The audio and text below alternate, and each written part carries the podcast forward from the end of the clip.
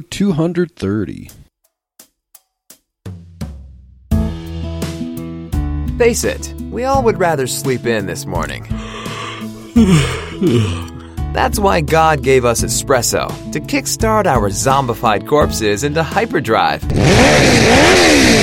And now, giving your mind and soul the morning shot of truth it craves. This is Truth Espresso with Daniel Minnick.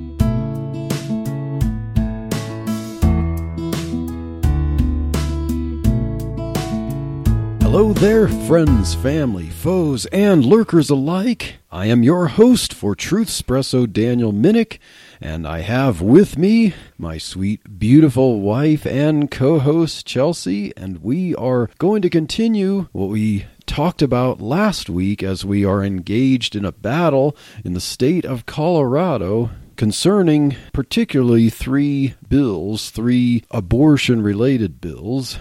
And so, if you listen to the episode from last week, this was um, the committee hearing for these bills in the Senate where people testified, and the Senate continued to pass the bills there. And then, so now we're going to cover a little bit of discussion on about what these three bills are about and some of what was talked about during the amendment process. And so these bills passed the Senate. They had some amendments, but of course, not a whole lot in opposition to the desired results from the supporters of the bill. So, thank you for doing this again with me, sweetheart. Yeah, of course. Thanks for having me be a part of this with you. And so, um, because this all came up, we were doing a series on the revivals. But once again, as we have taken a break from the revival series, what we're talking about demonstrates that a revival is definitely needed today, a true revival, and especially the state of Colorado is in dire need of uh, a revival of truth and the gospel, and especially the truth about what health care really means, and the fact that health care does not include supporting killing the unborn.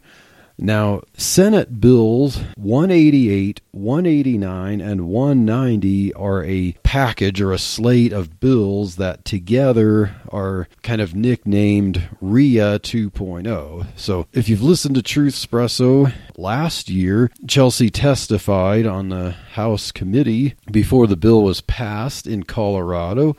It was the Reproductive Health Equity Act, or RHEA, and now, these three bills this year in this legislative session are considered the 2.0 version. So they want to take last year's bill and kind of add to it, go beyond it. So last year's Reproductive Health Equity Act basically was just abortion on demand at any time during pregnancy for any reason, and including possibly the idea that even infanticide after that. And and of course, when it comes to progressives, there's no such a thing as we've arrived. There's always more progressive work to do. There's you've never reached progressive utopia. and so, Senate Bill 188 is called the Protections for Accessing Reproductive Health Care. And sweetheart, do you have anything to kind of talk about on this one? So I'm wondering before we get specifically into the bills that maybe we can just briefly talk about why is it important to look at these bills? Why is it important to speak up against these bills and be involved in legislation like that? Like as we have seen over these past couple of weeks and learning more about the legislative process, there are lots of bills that come and go through the Senate and through the House. And I'm just wondering, like, as a Christian, is that like our place to do this? Is this something that Christians should do or shouldn't do? And kind of just like take a step back and say, like, okay, why is this important? And is this important? Yeah, definitely. Because if you read the early church fathers during the time of persecution, they did talk a lot about even the, the politics of the persecution during their time. And so they didn't seem to believe that Christians are just supposed to let bad things happen. Now, they're willing to be martyrs, of course, but they didn't believe that it was right for evil to triumph. And so, especially when we're talking here about basically a dystopia against the unborn. In the state of Colorado, Christians who value life and value truth we want to make truth known to people who despise it or even people who somehow don't understand it. Uh, make sure people understand the truth because that's what the, the gospel is also about proclaiming the truth of who Jesus is and what he has done for us. And and the same with the question of what is the unborn and then off of that when it comes to these bills what really is health care and so yes definitely christians should be more involved because it seems like a lot of christians don't really pay attention to the legal process how bills become law and especially at the state or local levels. And so sometimes christians will find themselves hoodwinked by the process where their rights are taken away, truth is destroyed, and it becomes too late. You know, what just happened? Well, you could have paid attention and you could have been more involved. So for some reason this verse comes to mind frequently. but Revelation 3:16 where it says, "So then because thou art lukewarm and isn't Jesus talking about the church of Laodicea? Laodicea, yes. so he's calling them lukewarm, and neither cold nor hot I will spew thee out of my mouth. And it just seems like there are so many Christians, so many churches, I mean, even people in general that are just kind of like, oh, we're just not going to get involved. We'll just let whatever happens happen. We're not going to say anything. And to me, that's kind of that lukewarm mentality where you're just kind of sitting back, letting things mm-hmm. play out and not getting involved, not being informed. And especially when we're talking about with these bills here, this is life and death. Mm, yes. the life and death of the baby, for one, life and death of these moms. Mm-hmm. And these are have serious consequences for how Christians are going to be able to continue to proclaim truth. And oh, sometimes I just want to like, uh-huh. can we just light a fire under Christians and like stir the hearts of people to stand up for what is right and not just sit back in our chairs each Sunday and I feel like sometimes the church and Christians can be like stuck in their little bubble like okay, let's do our weekly services and midweek services, make sure everything's functioning, which I know that is important, of course. I'm not trying to dismiss that, but we just get so stuck in there that nothing else outside of that bubble exists or is something to be concerned about when we've got these three bills that are going to greatly affect mm. how pro life can even function in Colorado and how we can help these young women and their babies here.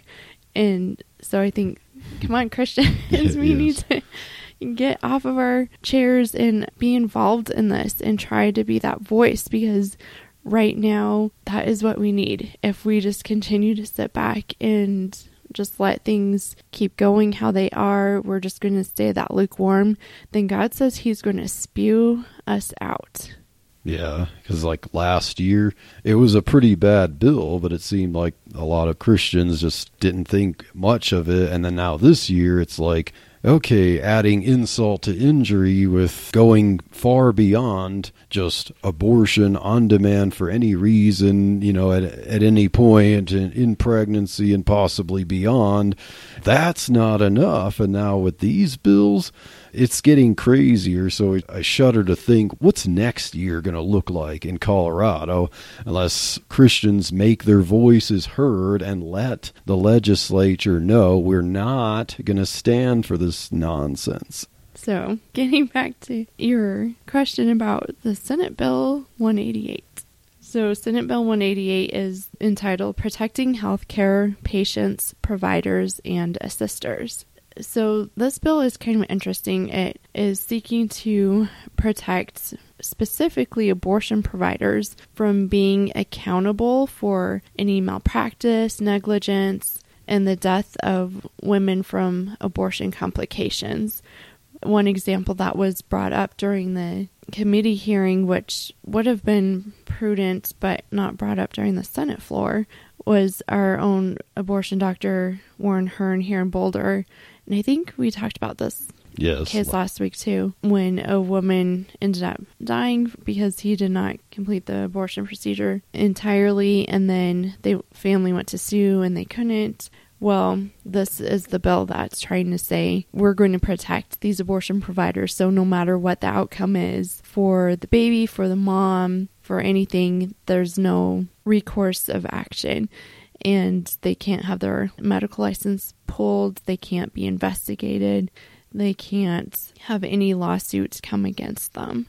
And the other aspect of this is that it puts a lot of pressure on professionals in medicine and also like hospitals that do not want to provide abortion services because of their religious beliefs or you know whatever the case may be that medical professionals and even hospitals or medical centers if they do not provide abortion services they can actually be punished or shut down or have their licenses revoked because they're not providing what the bill is trying to call all encompassing reproductive health care.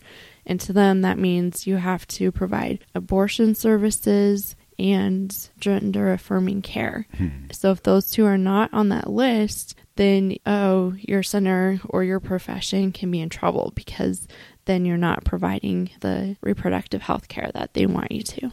Yeah, or it says protections for accessing reproductive health care, but it seems like that threatens to remove some access to real reproductive health care.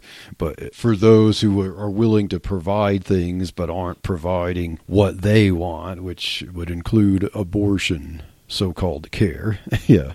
This bill included protections for out of state so, abortion practitioners who move to Colorado because they might have some headaches in other states, you know, Colorado then becomes a safe haven for them to practice, and that Colorado would legally shield them from prosecutions from other states. Colorado wants to be the horns of the altar against anything coming after them in other states where they've actually violated the laws in other states. So I actually have an interesting clip from the Senate Bill 188 um, that was presented on the Senate floor that we can play to when they're trying to promote why this bill is necessary.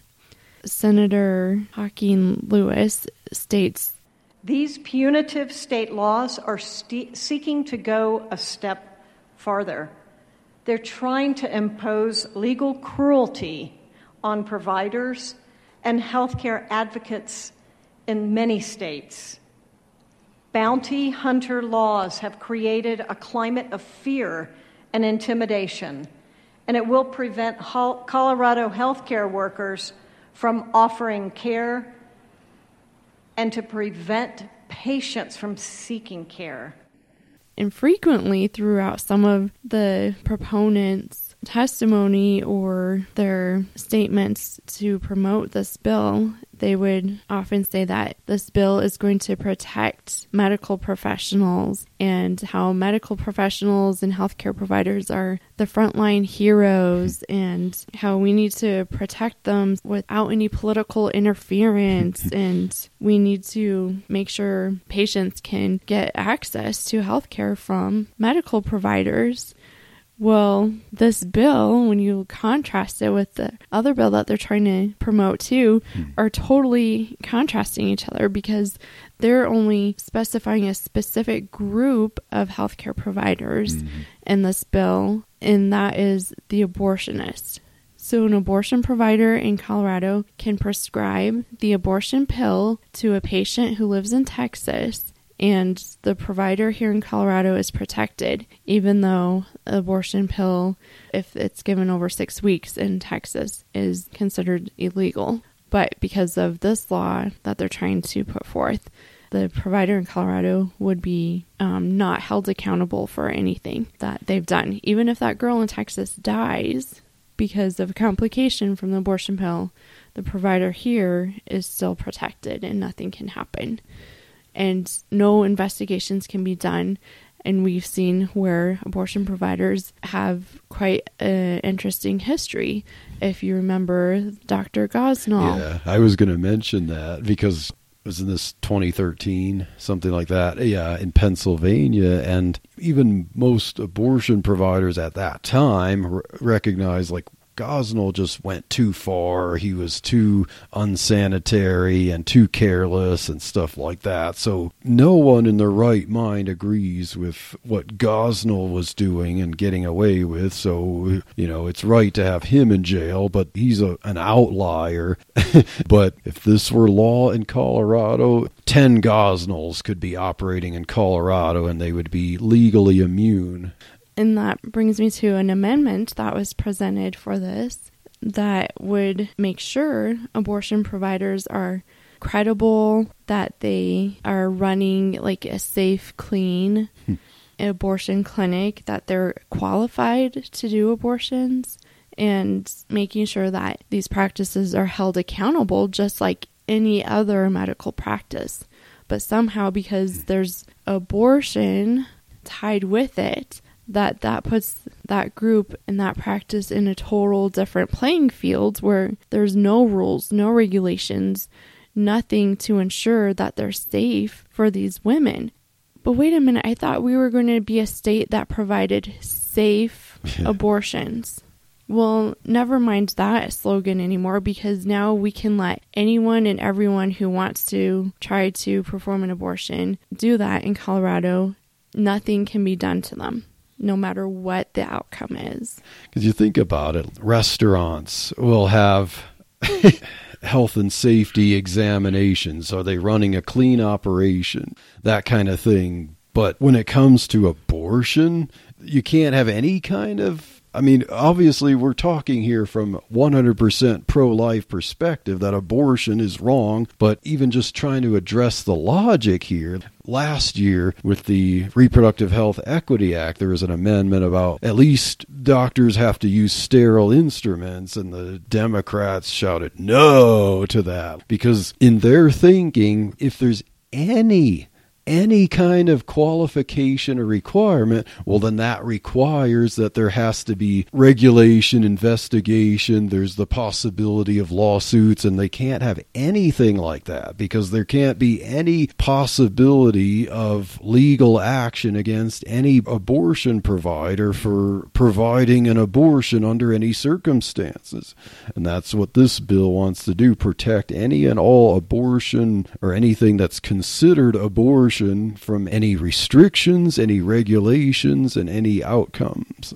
So I was just thinking, I know like we're 100% pro life of the mom and baby. Yes. And I would never even recommend, not that I recommend abortions, but I would never recommend someone seek abortion care in Colorado if this law passes because there's no way to make sure that it is a well I don't know. I can't even say all that. yeah. I can't even imagine like recommending it. But it's a very risky thing to do. Yeah, yeah, Colorado, they're thinking, okay, we need to be the forefront. They keep saying this. We need to Colorado needs to be the forefront of getting these laws into place to make sure abortion is accessible and that everyone can be safe, air quotes. But that's not what's going to happen when we're allowing such evil, deadly practice just have free reign in Colorado, then we're going to see very bad consequences from this.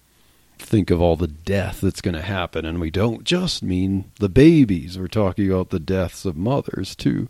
And yeah, as the opposition to the bill would refer to it as this new protected class. So abortion providers become a new protected class of people that are somehow above the law in certain ways because Section 9 of the bill says that police cannot arrest a health care provider unless they know for certain that the action for arrest is a crime recognized as a crime in Colorado. So yeah, police are going to be afraid of falling afoul of this bill if they try to arrest abortion provider maybe even for speeding or something uh, because you know that the defendants are going to bring up this bill and say like i think the officer's just arresting him like wait what do you believe officer? Are you pro-life? You have a motivation for arresting him? Are you trying to find a loophole here? Sorry Section 10, no search warrants for the same thing, and Section 11, no summons from a judge for protected health care or gender affirming care.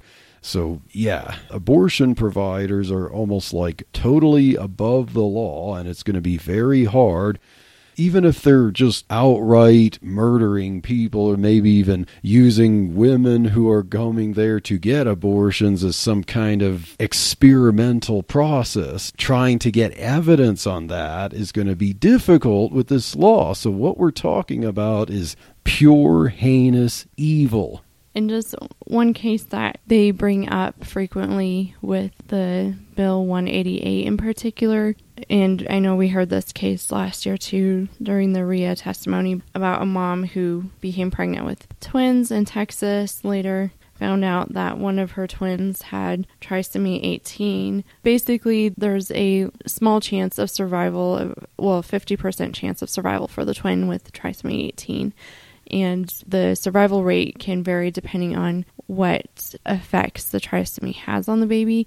The most concerning are the cardiac effects, but the other issues with trisomy 18 are they can have club feet, which we have awesome orthopedic surgeons and techniques now that help with club feet. Their wrists can be kind of flopped over and turned in a little bit, and same we have amazing mm-hmm. technology to help with that. They might be a little bit smaller, their ears might be a little bit lower on their head. So, besides the cardiac part of it, which I know is a big deal, we had experienced that ourselves with one of our children, but there's so much advances in medical technology and treatments that this poor woman their case is this lady had to flee from Texas on an airplane when she was very pregnant I don't remember how far along she was. I do remember that I was thinking they could have tried to attempt to save this twin. Mm-hmm. So she had to fly to Colorado by herself without any of her support system to have that twin killed through an abortion because somehow her life was at risk and the other twin's life was at risk. And when you look at the Texas law, they have an exemption in their law that if the mom's life is at risk or her health is in danger, that they can still have an abortion there. So there was really no need for her to fly all the way to Colorado for that. Plus, I'm not convinced that they had to kill mm. her baby yeah. instead of just attempting to deliver the baby and try and provide care as long as the baby could live and try and save that baby. So that's their case that they bring up with us and showing why this bill is needed. Yeah, of course. They're going to find the extreme, or at least in their view, extreme cases, you know, the exception to prove the rule. So therefore, we need to guarantee that everything providing abortion has no limits because of these cases like that. Unbelievers now have no excuse to misinterpret the Bible. Like they ever did? Interpreting the Bible has never been easier or less expensive. Get your copy of What Does It Mean to Me? This teaches and demonstrates the importance of biblical interpretation.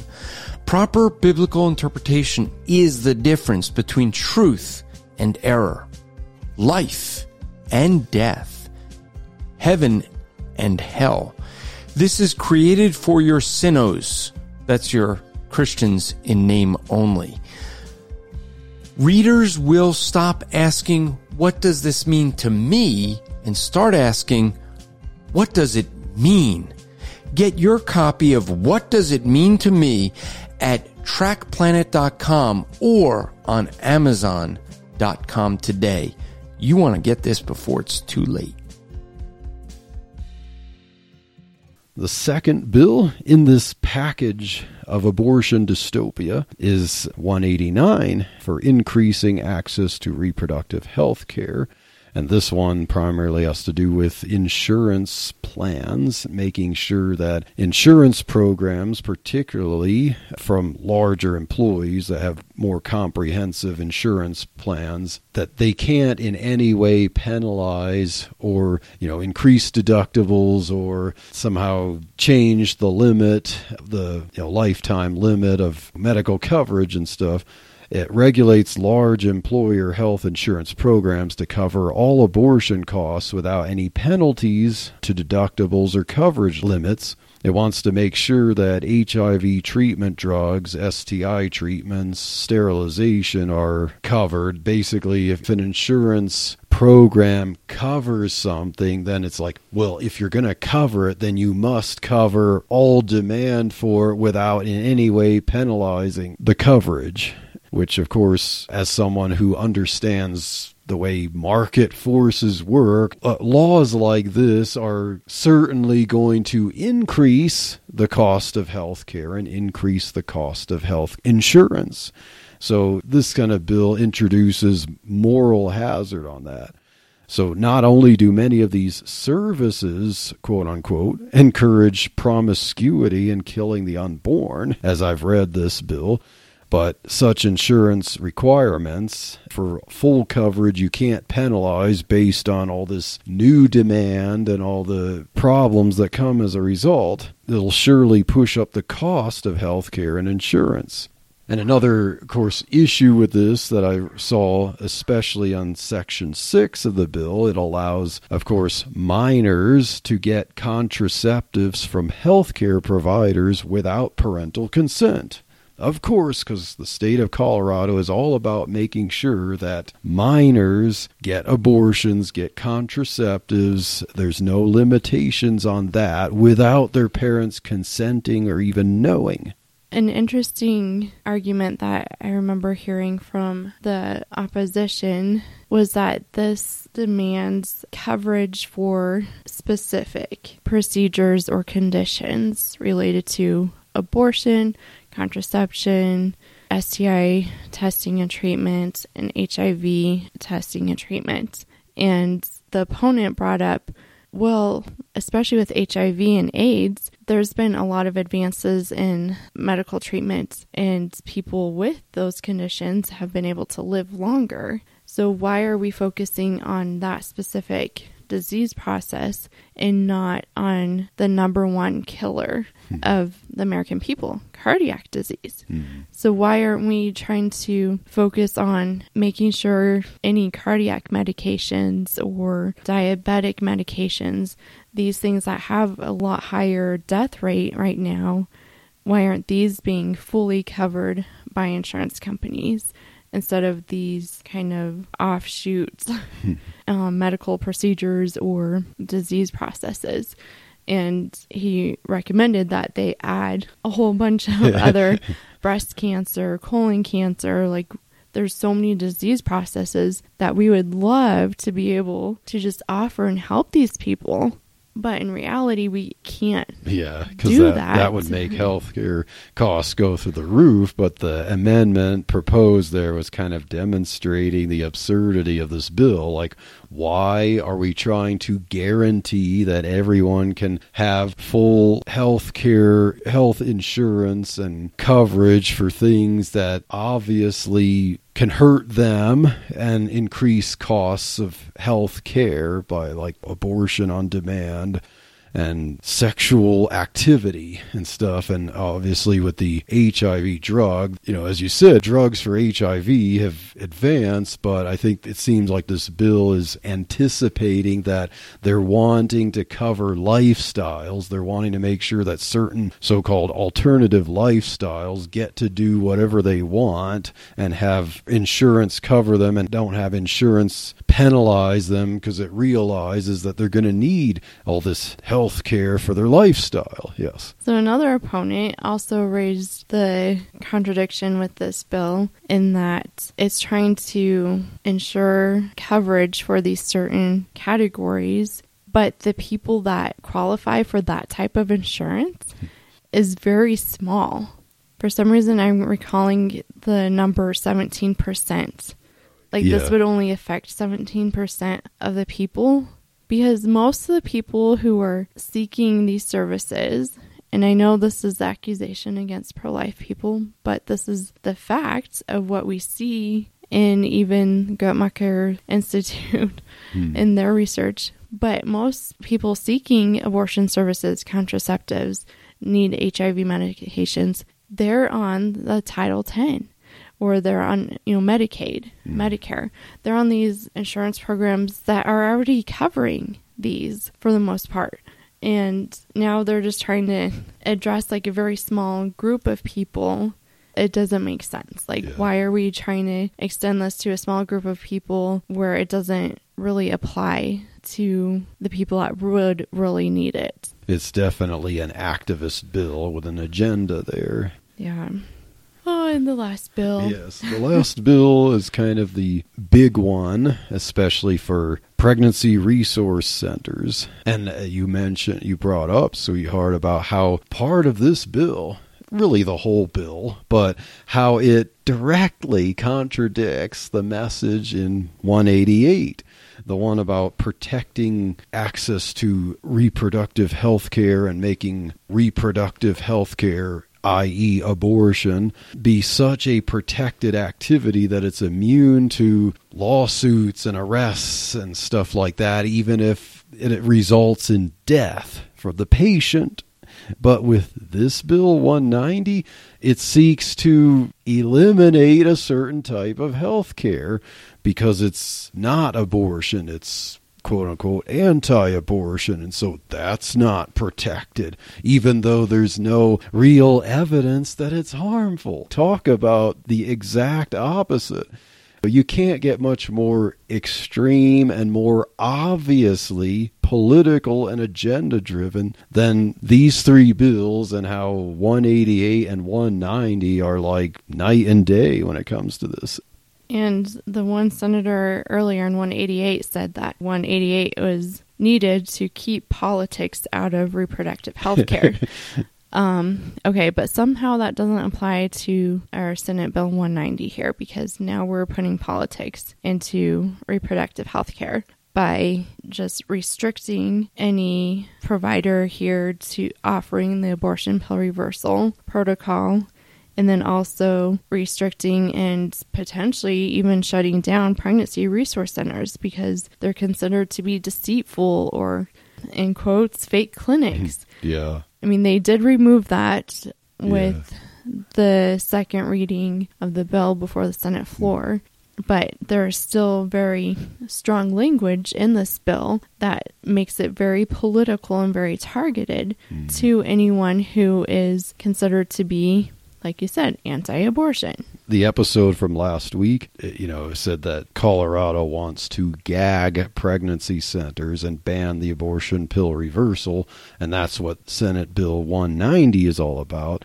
And the whole like idea is that they engage in deceptive advertising, and I'm going to play a clip from Senator Danielson and her explanation of how crisis pregnancy centers or pregnancy resource centers engage in deceptive practices.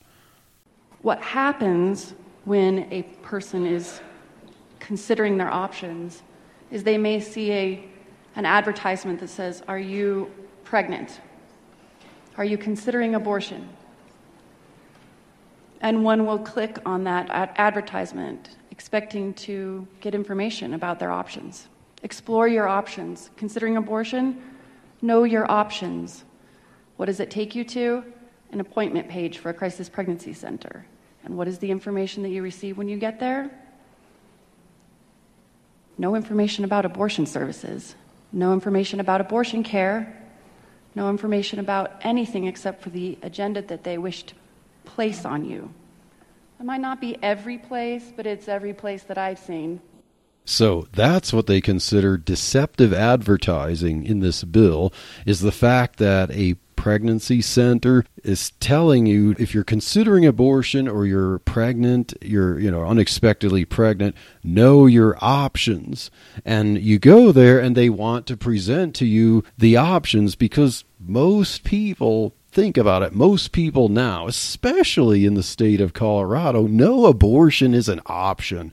But know your options means abortion is not the only option. They're going to tell you about what abortion is, as you mentioned, sweetheart. But according to Senator Danielson here, it's deceptive advertising for the fact that pregnancy centers want to help women not consider abortion by presenting the valid life affirming options. Know your options, but Danielson thinks it's deceptive advertising and therefore should be illegal for them not to just stay flat up like, "Hey, we're a political center. We we are pro-life." You know, well, they do. Most of them do, but just kind of like they have to be in your face about like we don't provide abortion. Sorry, you know, guess you're going to be deprived of a valid option. And are you looking for this? Are you looking for a religious fanatical institution? Then we're here for you. But if not, then sorry, we're not for you. That's really what they want. And so basically, if a pregnancy center actually is trying to help women in need, in just like here's their situation. Contact us. We can help. Oh that's deceptive. That's deceit and that should be illegal if you're not advertising yourself in the way they think you should advertise such as here's our religious affiliation. Here's our religious dogma. Here's our religious goals for you and we want to evangelize you and you know we want to make sure that you know that we're anti-abortion you know. So basically trying to gag pregnancy centers from being able to help women in the way that they know best which that just infuriates me that they want to attack pregnancy centers in that way because pregnancy centers I mean, I can't speak for all of them, of course. Mm-hmm. There are some that could definitely use more tactful advertising or make it clear that they don't perform nor refer for abortions. But I think for the most part, most pregnancy centers do that. But pregnancy centers, and I know even in my own practice, we care about the women. And we know that not all women are just, as soon as they find out they're pregnant, they're determined to go have an abortion. If they were, they would just show up at Planned Parenthood. Everyone knows that's where you go for an abortion. But if they're not convinced in their heart that that is what they want to do, they're going to look for other options. And that's where the pregnancy centers come in. That's where our clinic comes in to help them be able to decide for themselves. With fully informed consent, which yes. they don't get from Planned Parenthood. And also trying to get to the bottom of why are they coming to this decision? Like what factors are pushing them towards one decision or over the other? And not that we're focusing on, oh, we don't want you to choose abortion, don't choose abortion because they might feel so much pressure from their boyfriend, from their parents, from their school, whatever the situation is, that they feel like that is the only option, even though down inside they do not want to do that. So that's where we come beside them when we help them try and step away from all that pressure and understand what they want to do personally. And hmm. I'm going to use the pro abortion's own words. We trust women to make their own healthcare yeah. decisions. God made women to have this innate aspect of them that cares for their children. They desire children. They want to protect their children. And abortion does the exact opposite of that. God has never put into a woman's heart to go seek an abortion. Mm-hmm. So when a woman is facing that, there's something going on that's making her mm-hmm. feel like that's her only option. And we want her to discover that, like, what is pushing her towards that decision.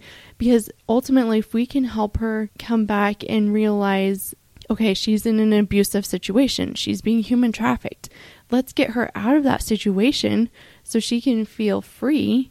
She won't feel pressured to have an abortion, and her whole life would change. We're talking about life changing discussions here with these women. And it's not just this one time quick fix, go do an abortion thing. That is not fixing the underlying force and pressure that she's feeling. And that's where I feel like pregnancy centers and what we want to try and do with our practice too is that we want to try and get to that heart issue. Like, what is going on? How can we help these women, not just in this one decision, but for the rest of their life? Because we care about these women. Hmm. These pro abortion people do not care. Hmm. They care about getting as many abortions done as possible because that is a huge money maker. Yes, they could care less about the lives of the women. All they care about is providing abortions and making money off of it. And as you said, sweetheart, it's like deceptive advertising. I know Senator Kirkmeyer, in opposition to the bill, demonstrated how Planned Parenthood's website would run afoul the language if the language were fair and didn't target pregnancy centers. But, you know, as you said, most people are aware of that Planned Parenthood exists and what they offer as far as abortion. So when women are pregnant, especially young women, and they look online and they happen to come on a, on a pregnancy center website, they kind of have an idea of what they're getting into there and they want it. So pregnancy centers are targeting the women and they're not deceptively advertising, they're getting the people who are seeking them because they're not just directly seeking an abortion. They want to know their options and they have something inside them that's saying, I know abortion is available, but these people, I, have heard they're kind. They offer support, like the woman to woman support that they need. And so they really want to know how can I get help that may not be an abortion? You mentioned earlier, sweetheart, fake clinics. So the bill text as it stands right now does not include fake clinics. It still includes a lot of vitriol against pregnancy centers, but the original draft of the bill included fake clinics and it was like pulling teeth to get that removed. So I want to play a, a, few little clips. So the first time an amendment was brought up to remove the language fake clinics. Now it wouldn't even change the effect of the bill, it's just to remove fake clinics. And uh, Senator Smallwood argued for this amendment, and so I want to play a little bit about what he had to say. I mean, come on. Fake clinics? Fake clinics, that's what we've devolved to as a body. Anti abortion centers are the ground level presence of a well coordinated anti choice movement. yeah, so th- those are two things that were in the bill. Now, that part about the well grounded, coordinated anti choice movement, that's still in the bill as it stands. So he brings up so another clip from the same pitch for the amendment to remove fake clinics. Anti abortion centers are the ground level presence of a well coordinated anti choice move. It sounds like we live in North Korea. because it's like bill text in basically the legislative reasoning for it makes accusations, name calling for pregnancy centers. You know, it's like he has to ask. It sounds like we're in North Korea here. Like, this is a joke, right? so then he has, he refers to the name calling of this. So, what I'm suggesting, colleagues, I mean, if this is, if this is how we want the rest of the legislative session to go, if, if we want to just move to pedantic name calling, and that's how we want to operate as a body. The senator from Denver, I couldn't have said it better. We've got bigger things to worry about than, than name calling, because that's what this is. That's really all this is. the sheer lack of even thinly veiled neutrality is just appalling. And I am not trying to sound sanctimonious here, but I've seen a lot of ledge decks. And I haven't even been here that long. This is this is like truly jumping the shark. So, yeah, Senator Smallwood, with his impassioned argument for an amendment simply to remove the word fake clinics as an accusation against pregnancy centers. And after all that, guess what happened? Well, no, they did not want to remove that. Now, a little bit afterwards, the opposition brought up another amendment, which was essentially the same. They said something like, okay, here's our second attempt, and made a very quick pitch for the argument for the amendment once again to remove fake clinics. And then one of the supporters did make the concession there, and so I will play that, but it was kind of a snarky concession. I want to clarify that the language that is in this bill that has um, in the legislative declaration that we're talking about that is so um, provocative. Um, a lot of that actually came from the American Medical Association. It was not actually um, us. But given the good faith of this amendment, I would urge an I vote on L013. Thank you. The motion is the adoption of L013. All those in favor say aye. Aye. Opposed, no. The ayes have it, and L13 is passed. So, thank you, Democrats for allowing fake clinics to be stricken from the text of the bill.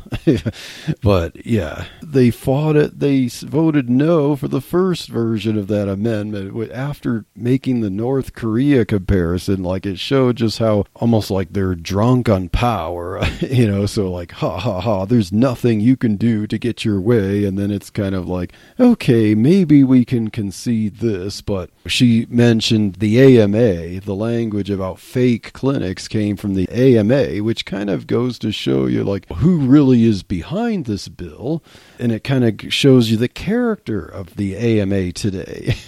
Which is funny too, because earlier when Senator Kirkmeyer presented the deception that Planned Parenthood portrays, if we're going to consider deception in medical practices, she mentions that almost exact wording was also on Planned Parenthood's website, calling crisis pregnancy centers fake clinics mm. as well. Yeah. So that term is definitely a common thread between anyone who is on the pro abortion side of the field. Yeah. So as if the AMA is some kind of unbiased expert class that this is the source of true unbiased medical practice, well, that kind of goes to show that the AMA and ACOG and Planned Parenthood are all joined at the hip there. Are you just watching? You grab the popcorn, plant the family on the couch, and flip on the TV. But have you left your worldview behind? Media comes in all forms, and all of it contains some level of indoctrination. Are You Just Watching? The Entertained Christian's Handbook to Consuming Media with Purpose is a guided journal with worldview shaping info and lots of guided note pages to help you watch and discuss anything you put before your family's eyes. Purchase it now on Amazon.com. And don't just watch. As we mentioned, this bill it tries to penalize pregnancy centers for how they advertise for their services because it's like, hey, if they're not going to be like the rest of us and uh, support abortion services, then they basically need to like shine that in big neon lights to anyone looking to say, hey, we're religious fanatics, and if you agree with us, then hey, we're here for you. But if you're looking for anything else, don't come here. You know, basically that's what they want. And but the bill in Section Three also, as we mentioned last week, is trying to outlaw the abortion pill reversal.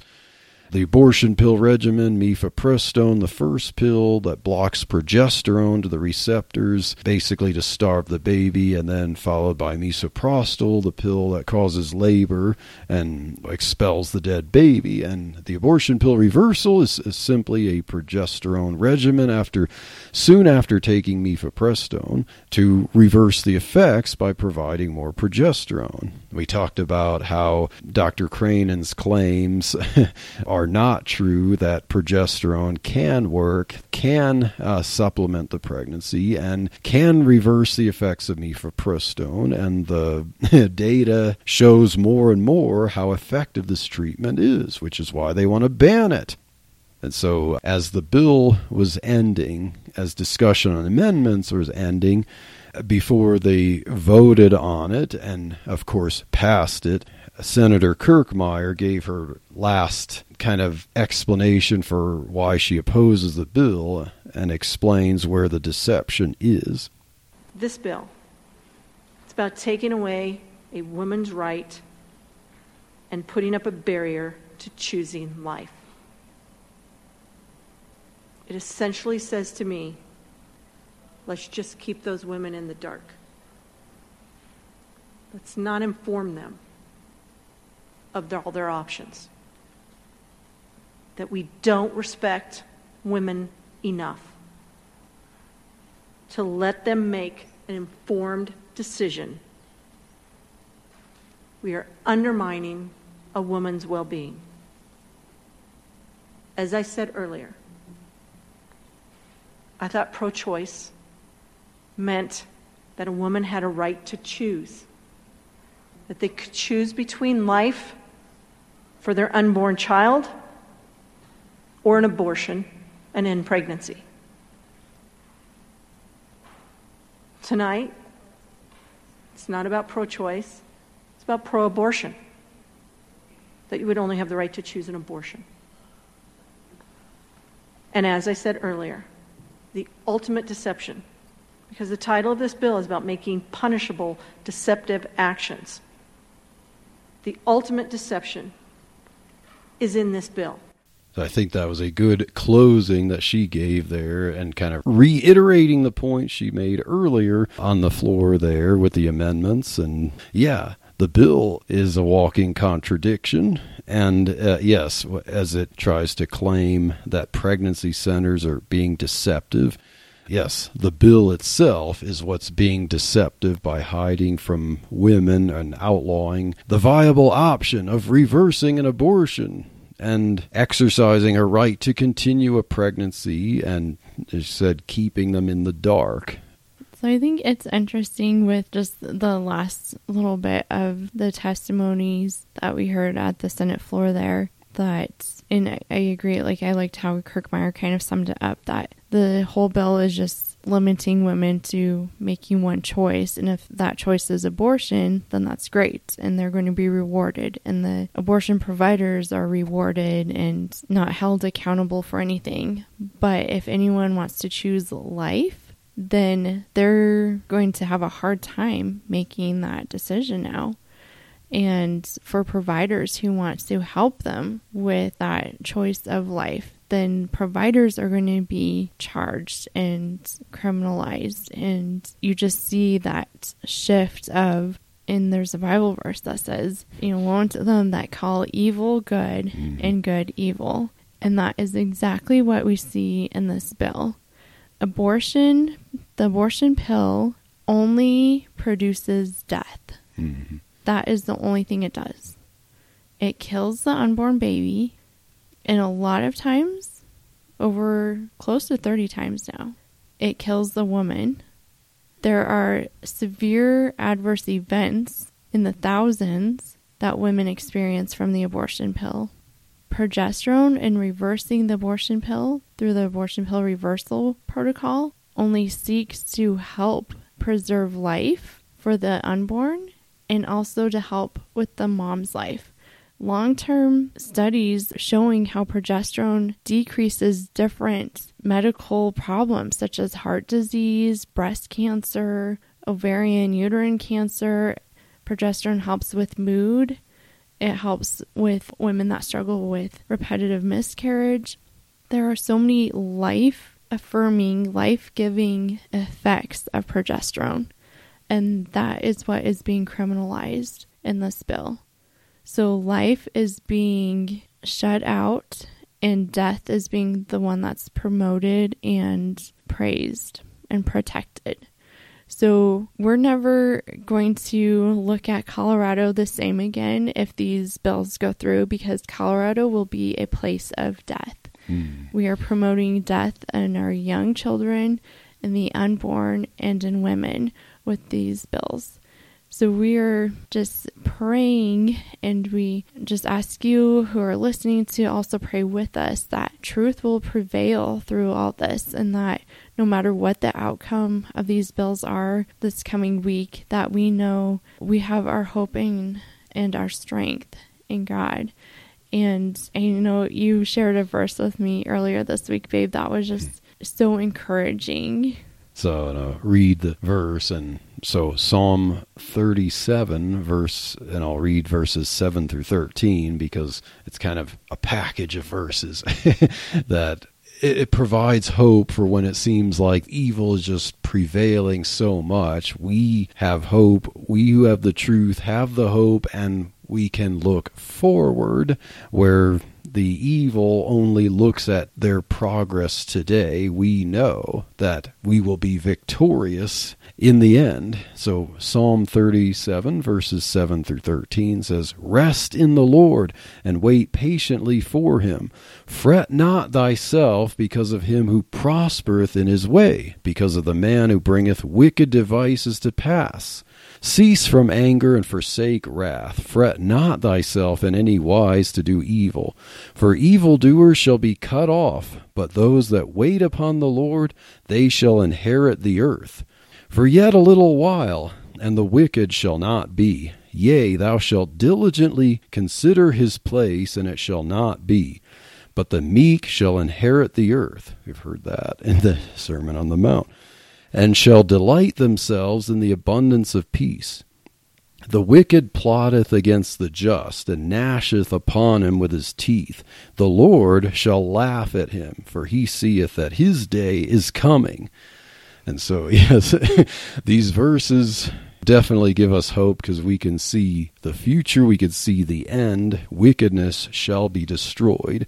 Though it's going to be a battle for now, we have the truth of God's word, we have the truth of the gospel of Jesus Christ, and all the wicked have are their pursuits and their ends and their selfishness for now, and they can rejoice in their apparent victories that they get now. But all they're going to do is destroy themselves, and God will destroy them if they do not repent and believe the truth.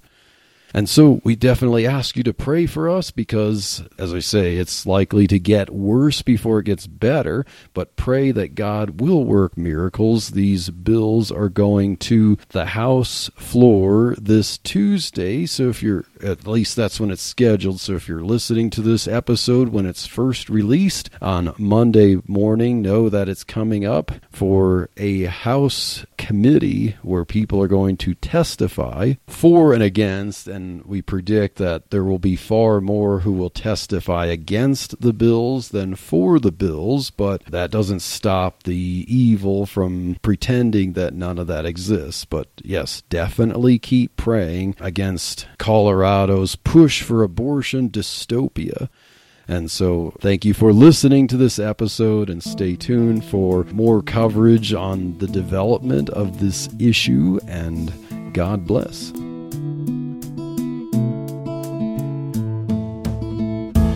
Thank you for waking up with Truth Espresso. Good morning, and God bless your day. Hey, friends, Daniel Minnick here again. If you liked waking up to this episode of Truth Espresso, I would really appreciate it if you would rate it on Apple Podcasts, Stitcher, or whatever application you use to listen to Truth Espresso.